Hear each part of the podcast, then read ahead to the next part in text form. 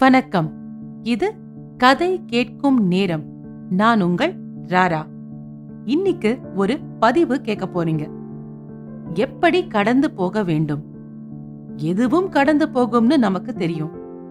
ஆனா எப்படி கடந்து போறோன்றது ரொம்ப முக்கியம்.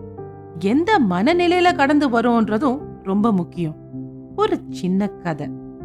ஒரு அம்மா தன் பதிமூணு வயது பெண் கிட்ட அட்வைஸ் பண்றப்போ ஒன்னு சொன்னாங்க. வாழ்க்கையில முன்னேறணும்னா சாதிச்சவங்கள சக்சஸ்ஃபுல்லா இருக்கிறவங்கள உதாரணமா எடுக்க சொன்னாங்க. அப்புறம் தான் வாழ்க்கையில சந்தோஷமா இருக்க தனக்கு கிடைச்ச நல்லத நினைச்சு பார்த்து தனக்கு கீழே இருக்கிறவங்கள பார்த்து நமக்கு கடவுள் நல்லதையே கொடுத்திருக்காருன்னு மன நிறைவு அடைய சொன்னாங்க. அப்போ அந்த பொண்ணு ஏமா இந்த மாதிரி நான் மாத்தி பார்க்கணும்? எல்லாத்துக்குமே என்னை விட மேல இருக்கிறவங்களே பாக்குறேனே அப்படின்னு கேட்டான் அப்போ அந்த அம்மா எப்பவுமே மனிதனோட இயல்பு ஒப்பிட்டு பார்ப்பது. நீ எதை எப்படி ஒப்பிட்டு பார்க்கிறன்றது உன் வாழ்க்கைய எப்படி கடந்து போகுன்றத சொல்லும். நம்ம முன்னேற நம்ம விட மேல்நிலையில இருக்கிறவங்கள ஒப்பிட்டு உத்வேகம் அடையணும்.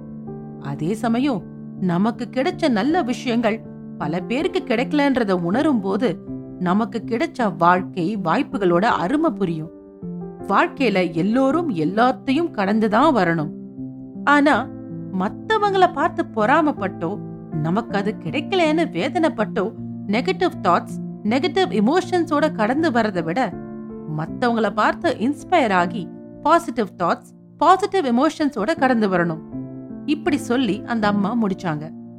வாழ்க்கையில எல்லாத்தையும் கடந்து வருவோம் நேர்மறை எண்ணங்களுடன்.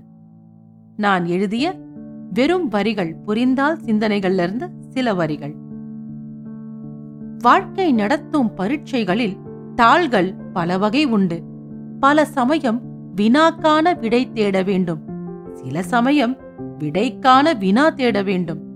வாழ்க்கை கற்றுத்தர முற்படுவது வெற்றி தோல்வி அல்ல நிறைவும் மகிழ்ச்சியும். எல்லோருக்கும் ஒரே தாள் கிடையாது. அவரவர் மனமே அளவுகோல்.